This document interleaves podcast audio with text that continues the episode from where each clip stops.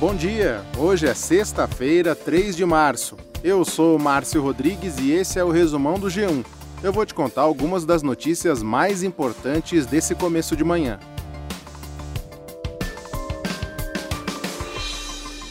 O presidente da Ucrânia, Volodymyr Zelensky, reforçou o convite para o presidente Lula visitar o país. Ontem, os dois tiveram uma conversa por vídeo.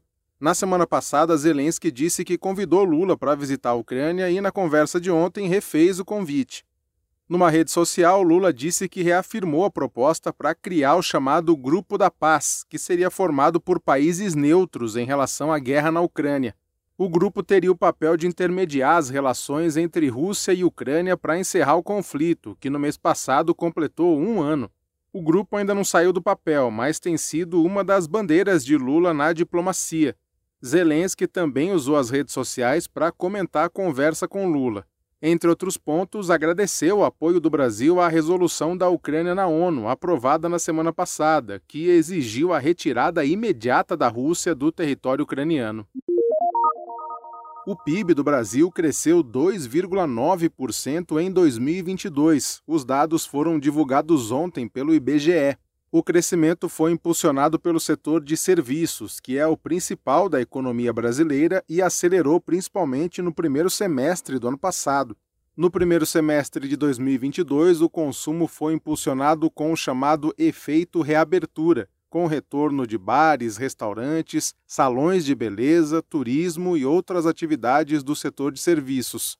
Já no segundo semestre, a economia brasileira desacelerou, Levando em conta o resultado por trimestre, a economia recuou 0,2% nos últimos três meses do ano, interrompendo uma sequência de cinco trimestres de resultados positivos.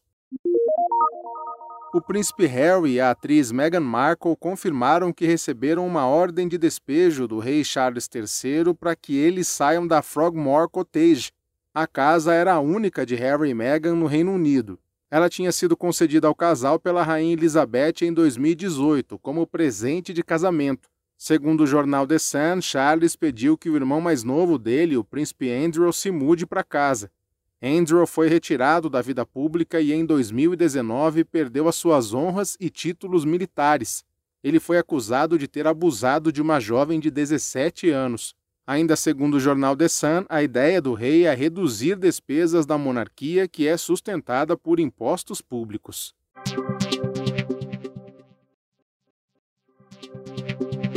O saxofonista e compositor Wayne Shorter morreu ontem aos 89 anos em um hospital de Los Angeles. Um dos maiores saxofonistas de jazz de todos os tempos, Shorter recebeu dezenas de prêmios ao longo da carreira, incluindo 11 Grammy. Ele começou a carreira nos anos 1960 e cerca de 10 anos depois, em 1974, lançou Native Dancer, uma parceria com Milton Nascimento.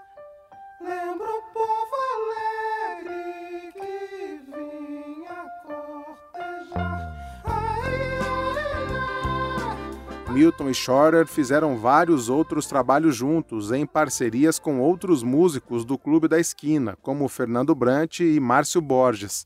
Além de jazz, Shorter também trabalhou com outros estilos musicais. Ao longo da carreira, gravou com Carlos Santana, Johnny Mitchell e com os Rolling Stones. Hoje faz 60 anos que foi publicada a primeira tirinha da Turma da Mônica, no dia 3 de março de 1963, o cartunista Maurício de Souza apresentou ao mundo a sua principal personagem, a menina Mônica, de vestido vermelho e com um coelhinho de pelúcia azul na mão. Mas, curiosamente, na primeira tirinha, a Mônica não era protagonista, mas coadjuvante numa história do Cebolinha. Sete anos depois, ela se tornou a figura principal da turma, que hoje tem outros 23 personagens, entre eles o próprio Cebolinha, o Cascão e a Magali. Ainda nos anos 1970, os quadrinhos se tornaram animações de televisão e na década seguinte chegaram ao cinema com o filme As Aventuras da Turma da Mônica. Até o fim de março, Maurício de Souza deve anunciar novos produtos para comemorar os 60 anos da Turma da Mônica. Hoje tem a primeira convocação da seleção brasileira depois da Copa do Mundo. Vai ser às 11 horas da manhã e vai ter transmissão ao vivo do Sport TV e do GE. A lista vai ser divulgada pelo técnico interino Ramon Menezes, que ocupa o cargo enquanto a CBF não contrata um novo treinador. No dia 25 de março, a seleção brasileira tem um amistoso contra o Marrocos, que foi semifinalista da última Copa. O Resumão Diário está no ar de segunda a sexta no G1, no Globoplay, na playlist Caminho Diário do Spotify e também nos demais tocadores. Eu fico por aqui. Um bom fim de semana para você. Até mais!